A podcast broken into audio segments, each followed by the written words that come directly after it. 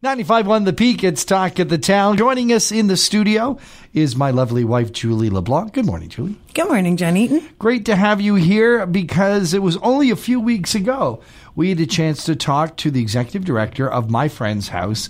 Uh, Allison was here talking all about a wonderful campaign where people are wearing purple scarves in solidarity. Before we get into that, tell us about My Friend's House. What's it all about? My friend's house is, everyone thinks of it as just a shelter. Um, and I hate to use the words just a shelter. It's a sanctuary for women that are running from abuse and and needing a, a place that is supportive in, in them starting a new life.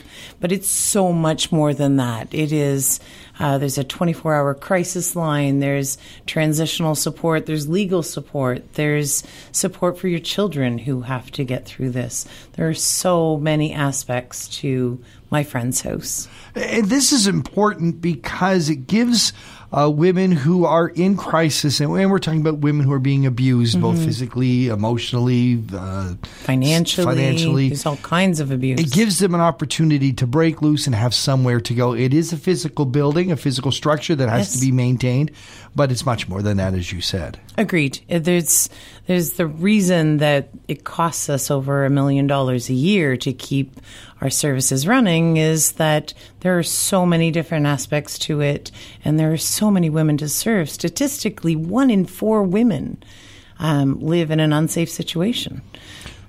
The key is if we can give them somewhere safe to go, that gives them the first leg up. Absolutely. And for some women, it's not necessarily needing to go to the shelter, but that's why those other services are just as important.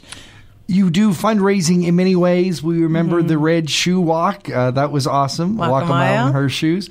Uh, you've got one going on now, which is what we talked about three weeks ago. And I've been seeing these purple scarves everywhere.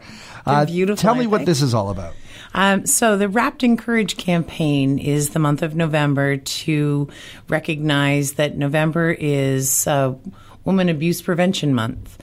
So the idea is that we all wear purple scarves in solidarity to let the whole community know that women that are still living in unsafe situations, we've got your back. We've got we are here to support you.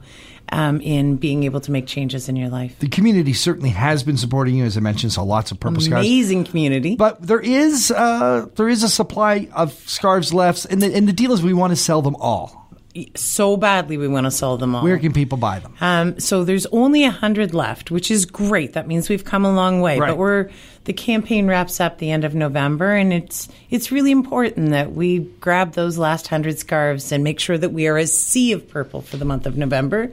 Before November 30th, where do you go? Uh, Appeal Boutique mm-hmm. and uh, Cherchez La Femme, uh, Shante Coffee in Collingwood. Um, and you can buy purple blankets at Castle Building Centers in Wasaga Beach. Fantastic. You also can get them online, right? You sure can.